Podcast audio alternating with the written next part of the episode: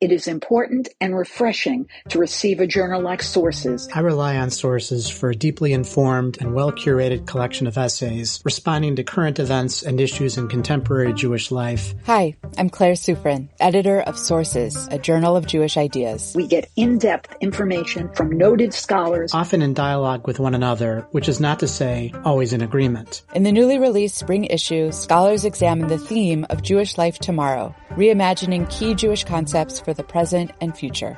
Read, reflect, and subscribe to the award winning journal at sourcesjournal.org.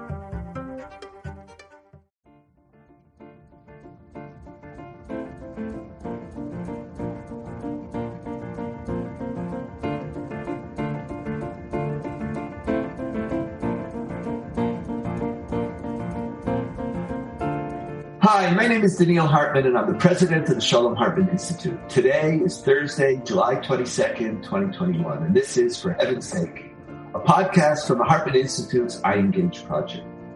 Our theme for today is the new criminalization of Israel and the characterization of Israel as an apartheid state. In each edition of For Heaven's Sake, Yossi Klein Halevi, Senior Research Fellow at the Institute here in Jerusalem, and myself discuss a current issue central to Israel and the Jewish world. And then Elana Stein-Hain, director of the Hartman faculty in North America, explores with us how classical Jewish sources can enrich our understanding of the issue. Let's begin. The new criminalization of Israel. Why now and what can we do about it? Why is Israel now being subjected to an unprecedented campaign of delegitimization? Unlike the Zionism is racism campaign of the 1970s, the current delegitimization is being led by some of our former allies, segments within the American and even the Jewish liberal communities. Recent surveys point to almost a third of Jewish voters believing that Israel is an apartheid state and that Israel is committing ethnic cleansing against Palestinians. 90 rabbinic students, a dominant percentage of all liberal rabbinic students in America, the most knowledgeable and committed of the next generation of Jews, are calling for holding Israel accountable for its discriminatory policies. Ben & Jerry's is now refusing to sell its products in the West Bank. And only because of their parent company, Unilever, did they not pull all of their products from Israel altogether. The criminalization of Israel has moved from the fringe and is now a mainstay of progressive discourse drawing direct lines between Black Lives Matter and Palestinian Lives Matter. For many on the right, there's an ever growing sentiment that Israel has lost its democratic liberal camp and with it the next generation of Jews. Is this correct? If it is, why is this happening now? And most significantly, what can we do about it? The fatalists say that nothing can be done. The attacks on Israel are part of a larger American progressive battle against particularism, national identity, and white power as principal forces for evil and injustice. And in this context, Israel is cast as the villain in all of those stories. Now, as I've said in the past, I don't do fatalism. So what can we do? Can one combat the apartheid accusations and the criminalization of Israel? If yes, how? This issue is one of the more critical and divisive issues facing Israel and the Jewish community today. It's also, I know this is an overused term, it is a really complicated one. And in order to do it justice and not to be rushed, we will be discussing this issue over the next two podcasts. Hi, Yossi. Nice to be with you again. The last podcast you weren't doing so well with your back. How are you doing this time? Uh, Baruch Hashem. That's a very non-committal response. It doesn't say anything because in our tradition we're supposed to thank God for the good and the bad. I'm thanking God, Gamzu Latova. I'm thanking God for the good and the bad at the moment. Right. Okay. So I'm I'm sorry that in addition to your discomforts, this is a very painful issue. And it's paining us and it's troubling us and it's dividing us. And so um, let's talk. Uh, I, I want to start by throwing, I want to, I talk about how you're feeling. When you hear a B'Tselem like report or others that accuse Israel of apartheid, how do you feel What's your response? Just put Yossi on, on, on record now. There's an immediate response and a longer response. The immediate response is I go wild. I go out of my mind. And it is part of a deliberate campaign to attribute the worst uh, qualities that our generation regards as the most loathsome and apply those to the Jewish state. And to do so in, in a singular way, in an obsessive way, and by telling a combination of truths, half truths, and outright lies. That's my immediate emotional response. So tell me how you're feeling, Yossi. Don't hold back. it's a deliberate campaign to do what? To roll back the post Holocaust Jewish success story and restore us to the condition of powerlessness. It's Jewish power that is under assault. This is a war against Jewish power, and it is a war against the contemporary Jewish story. It is an attempt to take our foundational story and reverse it from one of the most inspiring sagas, not only in Jewish history, but I think in human history, and turn it into one of the most sordid, evil episodes uh, of modern times. You see this as a fundamentally anti-Semitic move? I don't. I don't think that that's the right question, Daniel. I know that that's the question that the Jewish community is asking itself. But if the attempt is deprive the Jewish people of its ability to protect itself, to leave us vulnerable in one of the most dangerous regions on the planet. I don't care if the motive is anti Semitism or not. It is the most direct threat to Jewish well being that we are experiencing in this generation. I, I want us to, to, to let that point air a little bit. So, in many ways, and here I, I, I really appreciate what you just said you're saying that the word anti-Semitism fogs the issue. Because if you're a Jew, how can you call them anti-Semitic? And if a person, some of my best friends are Jewish, it almost, it, it, it confuses the issue. What you're speaking about is that, uh, what's the motivation then? You're taking the greatest source of pride and accomplishment of the Jewish people and you're you're stripping us of that. So why would somebody want to do that? I think there is a convergence of of incentives. There there is good old fashioned anti Semitism at play. There's no question about it. And we're not talking about that one. Well, no, I mean I think that that's it's an important part of the mix because what I often hear is the kind of um, equivalent of gotcha. We have finally exposed the chosen people in all their arrogant conceit. We are bringing you down. There is that. And I, and I think we have to, we have to acknowledge that. There is at the same time an understandable obsession with what happens in this land, this in the Holy Land. You know, even if you're a post-Christian, and uh, and many of our most vociferous critics are are not necessarily Christian. They're really post-Christian, but they're still, they're carrying 2000 years of contempt unconsciously. But you see similar motifs coming up where the Jewish state takes the place of the Jew who turned against the Messiah, turned against redemption. There's something in the story of the state of Israel for many of our critics that is a betrayal of who we were supposed to be after the Holocaust. We were supposed to be a light to the nations. We were supposed to be the ultimate victim people. And instead, we turn around and become victimizers. And so our sins are magnified because we should have known better. And I really do feel that there are deep echoes of classic Christian anti Semitism there. I want to push back for a moment. You, you said, let's not talk anti-Semitism. But when I'm asking you what's motivating it, your first two responses were. So I imagine there's going to be another response. Yes.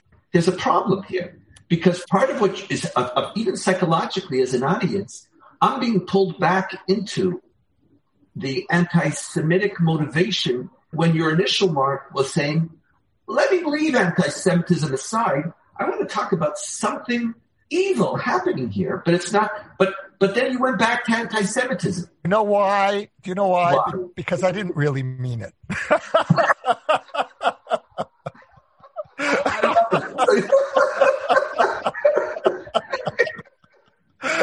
that is such a classic, Yossi. I got to tell you. So for a moment, you were trying to take the high ground. So I wanted to continue to walk with you, but you weren't giving up. Okay, that's all right. You know what? You know, Donniel, I'm going to get to your high ground, but first, let me go through my low and middle ground.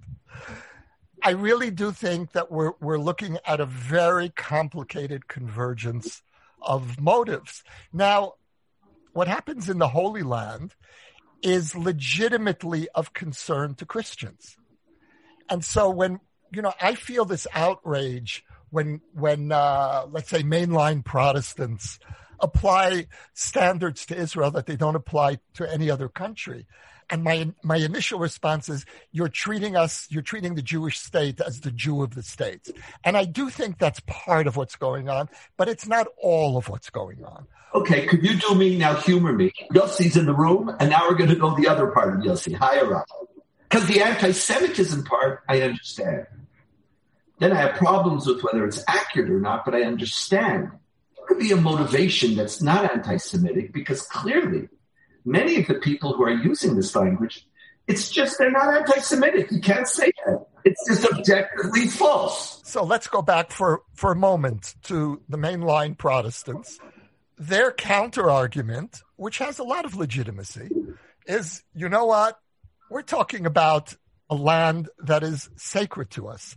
This is this is Jesus's land. And if there's oppression happening in the Holy Land, that is going to focus our attention in a way that oppression elsewhere might not.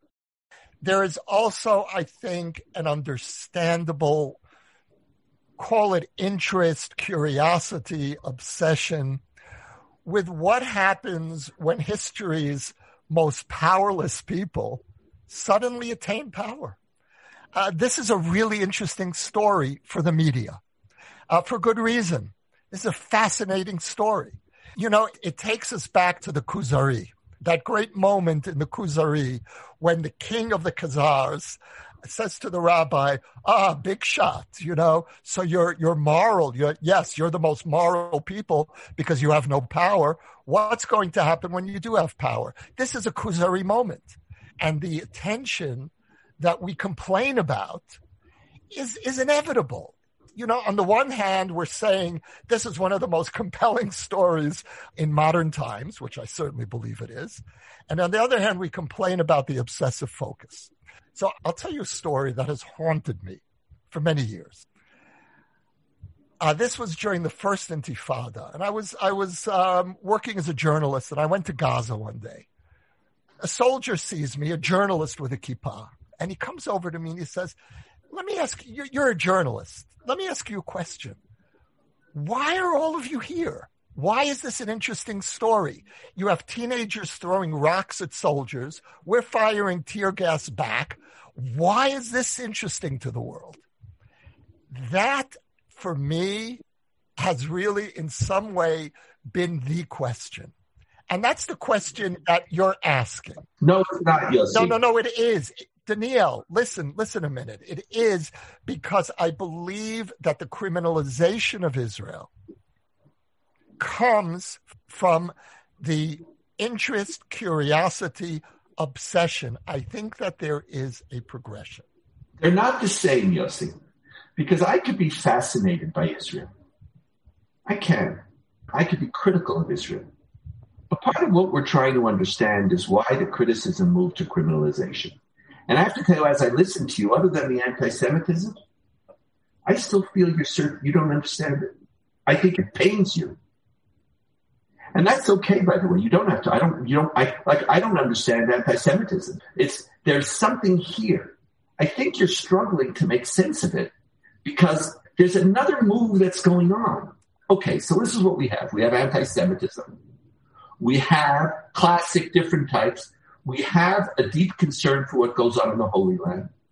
We have a country that has been a remarkable story and has been and has attracted so much attention. And there's a direct line between exceptionalism, attention, and, and criticism and criminalization. Give me one more. Try one more. We have a people that experienced the worst act of genocide, uh, certainly in modern times, that is now occupying another people for half a century. This occupation is open ended. We have, I think, well documented human rights violations that this state, the state that this people created, is committing. And there is a, to some extent, an understandable attempt to come to terms with what this means. And where it turns into obsession and criminalization is when there is an unconscious attempt to, in some way, lessen the guilt of the West.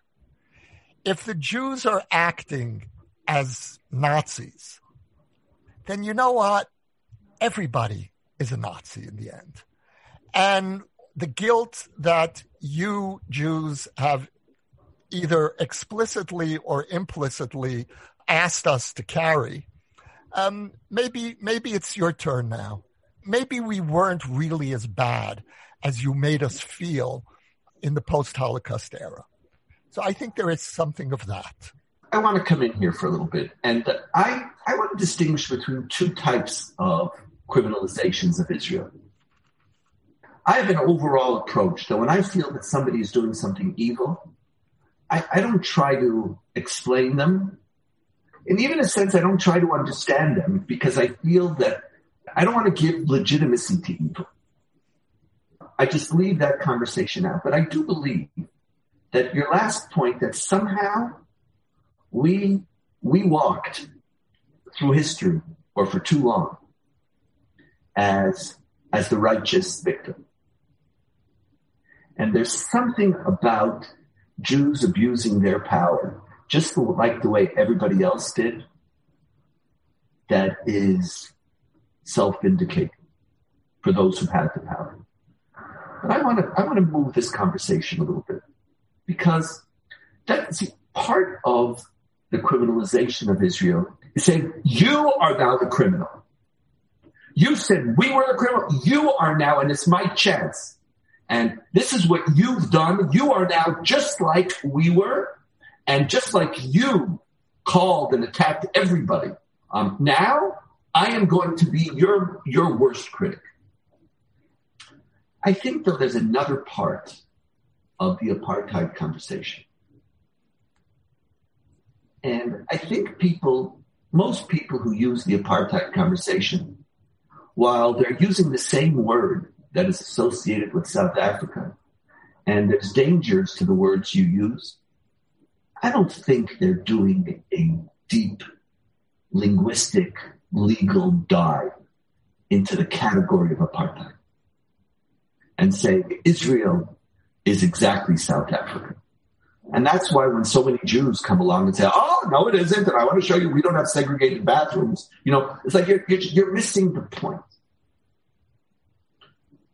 the, the problem is the word itself is like a 20 pound hammer. But I feel that a lot of the discourse is meant to be a five pound hammer where people are looking and are saying something really wrong is going on here. And, you know, I know that Syria and Iran and North Korea are doing much worse. But See, Israel, you were one of us. Not only you were you were one of us, you were and spoke of as an of, of as an exemplar of us, of how a people claims their rights, uses their power justly, and you're the closest in the Western world to apartheid-like stuff.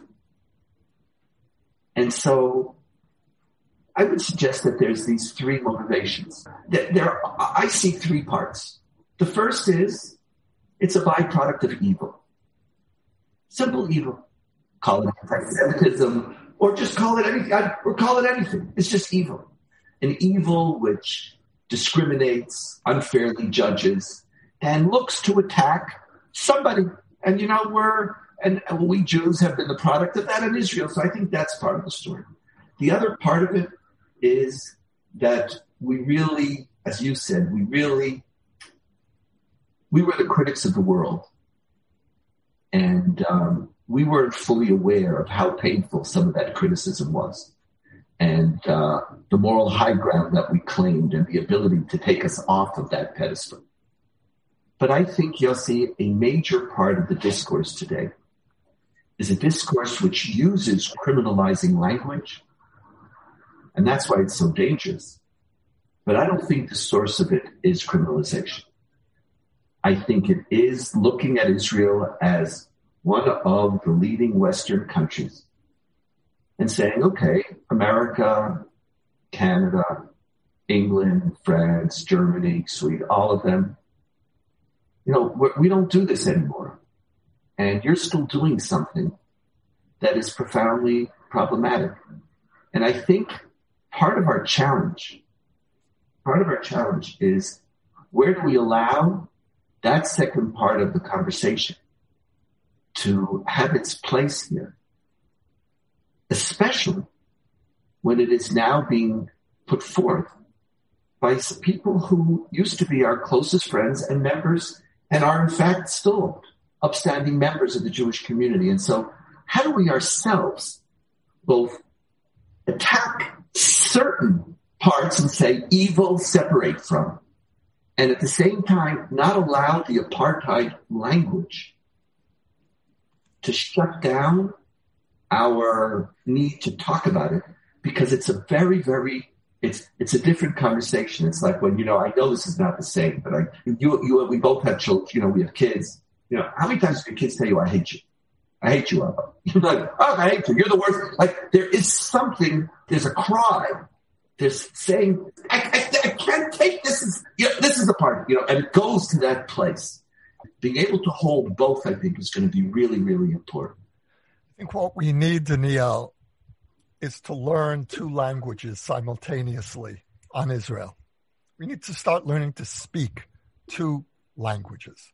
The first language is toward those who criminalize us, uh, who would turn us into the symbol of uh, of evil, which is itself an act of evil.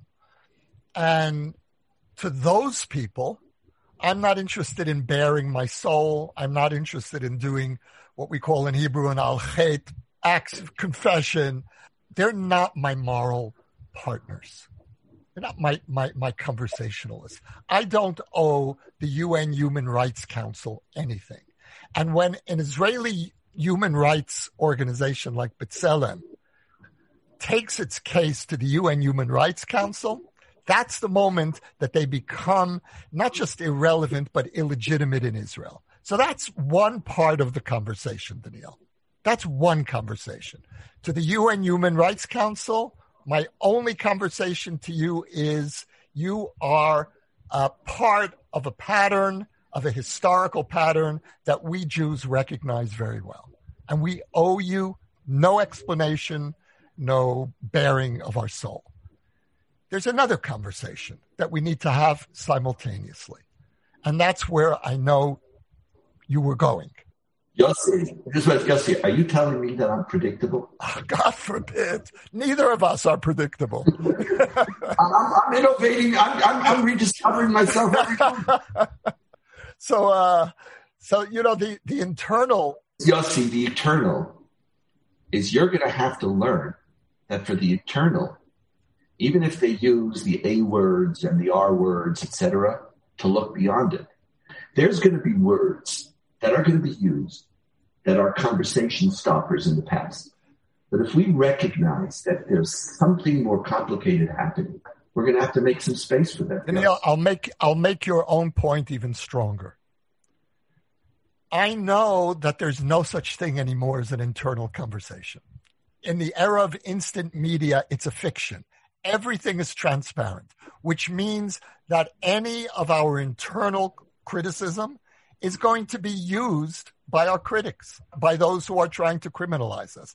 Despite that, I have a responsibility to the integrity of Jewish discourse to speak this second language, however it's going to be used. But in fact, Yossi, there is no first language. There's two discussions you're claiming, and the first one is silence. The first one says, I owe you no explanation. I have nothing to say to you. I'm walking away from you. And then there's an inner Jewish conversation, which will also be public, in which you talk seriously about what is it that's bothering people. It's interesting because I, I, I think that part of the first conversation is reaching out to the very large numbers of people who are ignorant of the most uh, basic realities here. And we need to continue making our case. We can't stop trying to make our case to those who really don't know. And so maybe that's a third category. And uh, maybe we need three languages if that's the case. And yes, the first language is, is silent contempt. The second language is, is call it advocacy, call it defense. And the third language is moral self critique. I want to put one idea on the table here before we take a break and invite Elana to join. There is, I believe, a difference between moral self critique and embracing moral discourse. I don't want to victim shame here or victim blame. But I think we, not to the evil, but to like as you know, we, you know, and we know in the Haggadah, in the in the Passover Haggadah, there's different children or there's different people. There's the one who doesn't know. I don't think you're ever going to make a case in this environment where there's some fact that you're going to know and I'm just going to tell it to you. You now are being swept up by this larger critique of Israel and you just don't know. And I, if I could just tell you something, I think that is passe. I just think that doesn't work. I don't think anybody's listening.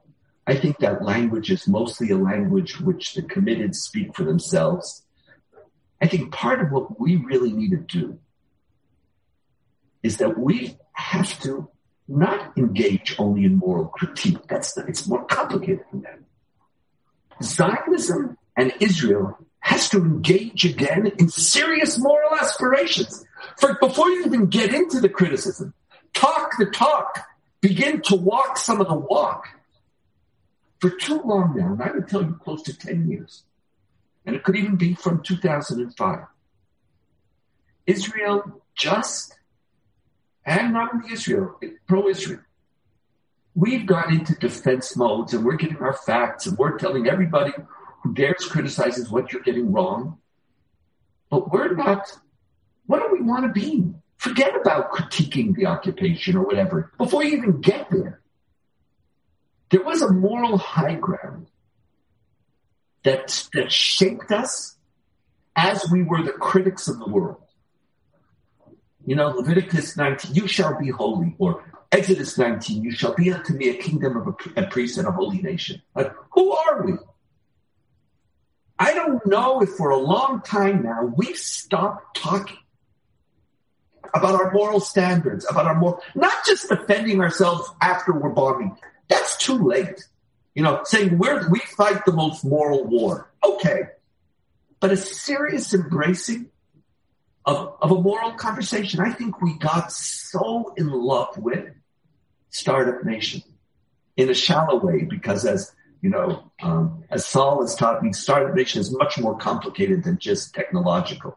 But I think we've gotten so caught up in our economic power, uh, our, all our success, and you know, we're we're we're not we, we didn't try to be the best of. We're now like the most successful of. You know, and and you, you remember Heschel's line about Shabbat, that one of the most important lessons of Shabbat is that to have more doesn't mean to be more. I think we stop talking about what it means to be more when it comes to Israel. And when you don't talk that way, the evil people are going to get you all the time.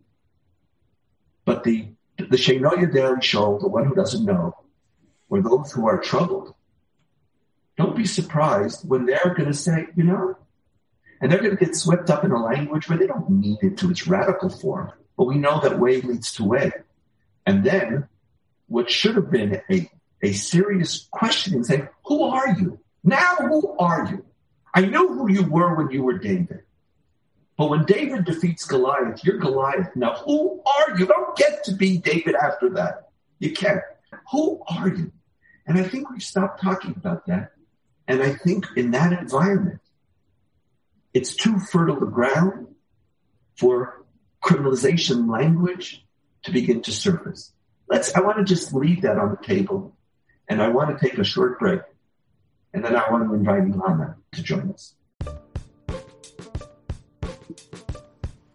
Hi, my name is Michelle Biter Stone, and I want to tell you about an exciting, groundbreaking curriculum we are launching at the Shalom Hartman Institute. Foundations for a Thoughtful Judaism is based on four decades of the best Hartman scholarship on the foundational concepts of Judaism and Jewish life. This new four volume curriculum explores the most compelling questions in Jewish thought and makes them accessible to all audiences. It's not a How to Judaism 101 course, but instead serves as a complement for those looking to grapple with philosophical questions at the heart of Jewish tradition specifically Jewish peoplehood, faith, ethics, and practice. To find out more on how you can bring foundations for a thoughtful Judaism to your community, please visit shalomhartman.org slash foundations.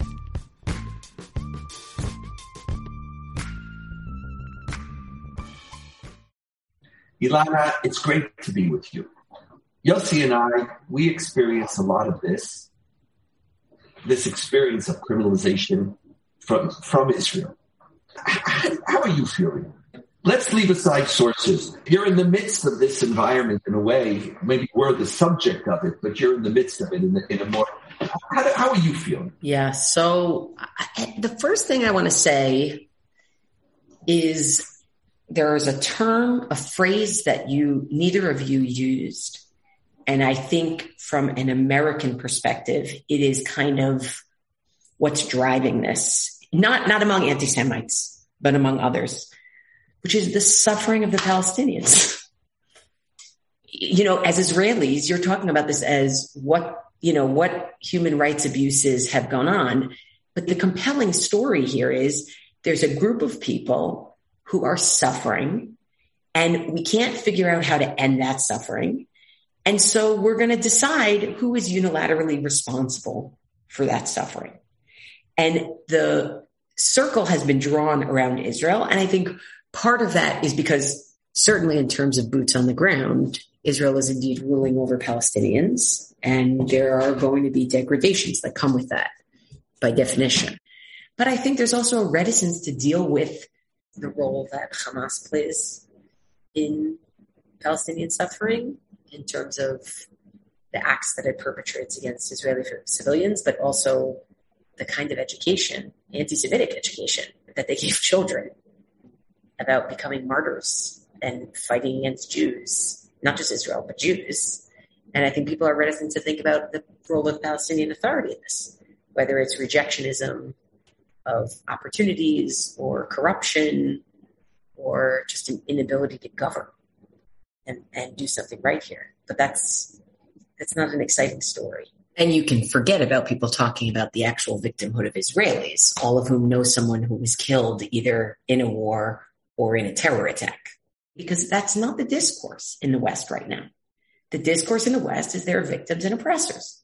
And so Israel now looks, Israel is the oppressor. And so what I'll say is, you know, I, I see among American Jews, you know, my friends, my colleagues, it's like three responses, right? One is the response that essentially says either there is no occupation or there are no human rights issues or whatever the human toll is, it's the Palestinians' fault anyway, or anything else would be suicide. And then you have other people who are saying, "Oh, I'm I'm so happy that Ben and Jerry's is protesting the occupation, Jews, right? Because we need to get rid of the occupation." And then you have this third voice, which is so um, unpopular with everyone, which is, well, actually, Palestinians and Israelis, or Palestinians and Israeli Jews, their fates are tied up in each other. So we actually want to raise all ships.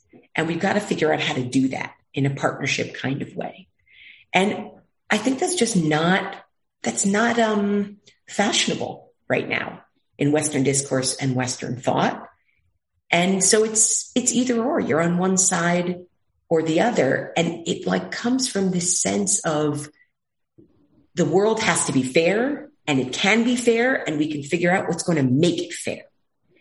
And I'm, I'm very troubled by it because I just don't think it's, I don't think there's a willingness to actually consider all the different pieces. And I also know that there's, as Yossi pointed out, there are nefarious forces at play and that mix, I, am not sure where it's all going. Let's take apart because there's two points that I want to stretch out a little bit in what you said. So the first um, which was, you know, saying to Donniel and Yossi, you know, you're trying to look at what are the motivations of the people. One of the motivations is something's going wrong here. I think you might have forgotten that, and I really appreciate that. And, and I don't think you forgot it. I just no, think no, I'm good because you read it. was there. You're, I don't. We're that. This is what's beautiful about our Chavruta together. Yeah, it's our. You know, the three of us are together because we find at the end the totality of all our voices. It's the bigger picture and it's a richer one. And I, I appreciate you saying it. And you're right. But there's something else though implied there, which is, I think, is an ominous message to a lot of the pro-Israel camp. And that is Israel cannot play the victim card anymore. That's just part of what's happening then, according to your analysis. The first part is that for a long time, who was the victim was not clear. Now you just can't, it's just, it's just clear now. Israel is too successful, too powerful. You know, I, I use this language again, I'll be predictable, so I'll quote myself. You can't be startup nation and pathetic nation simultaneously. You just can't. You can't speak about all your successes and then, and be victim. And so one of the things you're saying, and I want to, I want to bring Yossi, I want to stay with this because I think it's big, Elana, and, and I think it's, uh, there is a, there's another victim here, and that victim is, is being seen and is attracting attention and, and moral support. And it's coming out now more vociferously because who the victim is, is no longer complicated. Israel's too powerful. Now, first, before I ask you, I, I want to get to your second point, which is a point where of about a space where how am I critical or how do I talk about it without falling into criminalization? But do you feel that's a fair characterization of your first point, Elana? I think it's fair. The only thing I want to clarify is I'm not advocating that that's right, meaning that that is the way it should be. In fact, I actually am very concerned that that's way too simplistic and understanding. But I do think it's important to notice like there are people suffering and there are a lot of parties responsible for that suffering, a lot. And it's not just Israel. Israelis really see themselves as victims. And part of what you're saying is that in the larger world, that might be true in some sense, but it's just, it's not a public relations flaw. It's just not, doesn't play. Your self image and the way people are willing to see you. And even if it's not fair, it just is. Right. I had a conversation I remember with Matti Friedman a few years ago. And we were talking about, you know, Matti's point of, and he often says this, of we're within our own land, within Israel, we're the majority, but within the Middle East, we're the minority. And I just, I think that's very hard for people to get. like, I think it's hard for people to get. And I don't think that's just because of anti-Semitism. I, I think that's because people like narratives where you have a good guy and a bad guy. And because Israel, thank God, has a lot of strength too. You know, it's not the same. We don't have the seven Arab countries whose armies are bigger attacking us all the time. So it's, I almost feel that that Matti narrative is a 30 year old, it would move me deeply in the 70s. But starting in the 80s, it just doesn't, you know, okay, it's technically, numerically correct.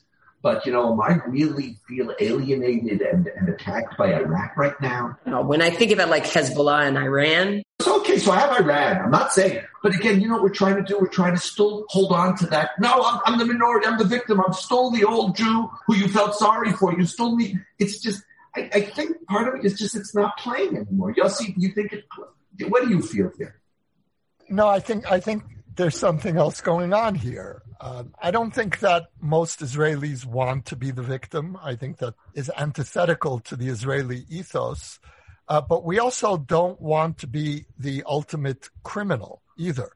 And uh, is there some way in which in which we can be treated as a country that is under uh, challenge that is that that deals with the kinds of threats that very few, if any, other countries deal with, while at the same time being critiqued for unnecessary acts of human rights violations. Now, let me give you an example, okay? Let's look at what just happened to us. Uh, we were critiqued really for two supposed offenses. One was Sheikh Jarrah, expelling Palestinians from their homes.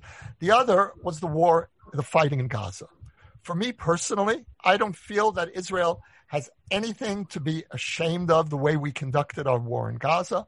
Maybe mistakes were made, but I think that the IDF went really the extra mile to try to minimize civilian casualties.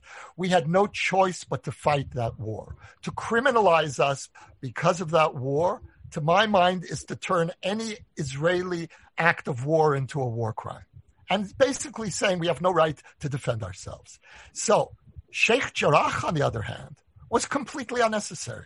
That was a, a, gratuitous human rights violation. And yes, I know that legally it's complicated. I, I, I have all the talking points. We all know the talking points. But in other words, what I'm trying to say is that there are certain things that we have no choice given the context of our situation. We have no choice but to act in ways that other democracies don't. They don't have to resort to the kinds of, of strategies that we need to do to keep ourselves safe. But that doesn't give us license for everything. So, Yossi, so, so then what, what I would say to you is can we do both? Yes, that's exactly what we need to start doing. But, but I want to say to you, do you want to know something? That if we want to do both, we actually have to do both. You can't say to the world, give me credit morally for one and critique me for the other when we ourselves, how much moral criticism went on within Israel about Sheikh Jarrah? Almost nothing. Part of our challenge here, and I really, you know, with all of our need to defend ourselves and to, you know, and being upset at this criminalization and all of the above, if you want to make a fine line between where we're our use of power is absolutely necessary and where it's abusive, and to put into the room a recognition that we're not going to have the victim get out of jail card in, in perpetuity. We Donniel, Donniel, I'm with you. I know that, but we we ourselves have to make those distinctions. And we ourselves, who do we stand for? We're not doing that anymore. And then what we're saying is if I was justified in Gaza, then I'm also justified in Sheikh We're claiming, oh, you know how moral I am, and you know, because you're all of the above. And then comes Elana and says, I want to tell you, there's a victim here. Or there's a perceived victim here. Yes, Elana. I want to jump in here for a second because what I think is really difficult about this is, let's say in this conversation, Israelis who understand what's going on among American Jews right now, and who also understand what's going on among Israeli Jews right now, you have two different significant others. Meaning, what, what do you do about the fact, you know, when you say, Donniel, that Sheikh Jarrah, we don't have a lot of internal conflict about it within Israel, right? So what do you do about the fact that there are people within Israel who basically say, no, it's Sheikh Jarrah, it's, it's warranted. And this is what we should be doing. And we need to take back our land. What do you do with that? And I think that's part of it also because we as the Hartman Institute, we think about these things. We sow conversation about these things within Israel and within America, but there really is a gap between a lot of the people who are being critical in America and a lot of the people in Israel who are saying, no, this is actually part of our values to do it this way. So I'm wondering how you experience that tension. Uh, that's the story. I don't want to come to a place. The worst place to be is if our North American friends take on the position of the moral voice and Israelis and Israel. And that gap is a gap that, that just can't be. A gap of experiencing victimhood is different. But when we divide ourselves along those lines, we're in real, real serious trouble. Yossi, I have a feeling there was some one more thing you wanted to say, and I, I don't want to end it without giving you a chance to do that. Just that I'm with you about the need for a serious moral Jewish conversation, but at the same time, we have to continue to vigorously defend our story, to explain ourselves. One does not negate the other. This is a very complicated moment. It requires multiple strategies. And I'm worried about something that Shimon Peres used to say in the 90s during the Oslo process. He said, We don't need to explain ourselves. We don't need to defend the Israeli story. All we need are good policies. And then the second intifada came along and it all went out the window. We need to, our story, our core story is under assault. We need to defend our story. At the same time, we need to start taking serious moral responsibility for our actions. Thank you. For Heaven's Sake is a product of the Shalom Hartman Institute. It was produced by David Zvi Kelman and edited by Tali Cohen. Transcripts of our shows are now available on our website, typically a week after an episode airs. To find them and to learn more about the Shalom Hartman Institute, visit us online at shalomhartman.org. We want to know what you think about the show. You can rate and review us on iTunes to help make more people discover the show. You can also write to us at for heaven's sake at shalomhartman.org. Subscribe to our show in the Apple Podcast app, Spotify, SoundCloud, Audible, and everywhere else podcasts are available. Thank you for listening, and Yossi and Elana, thank you very, very much.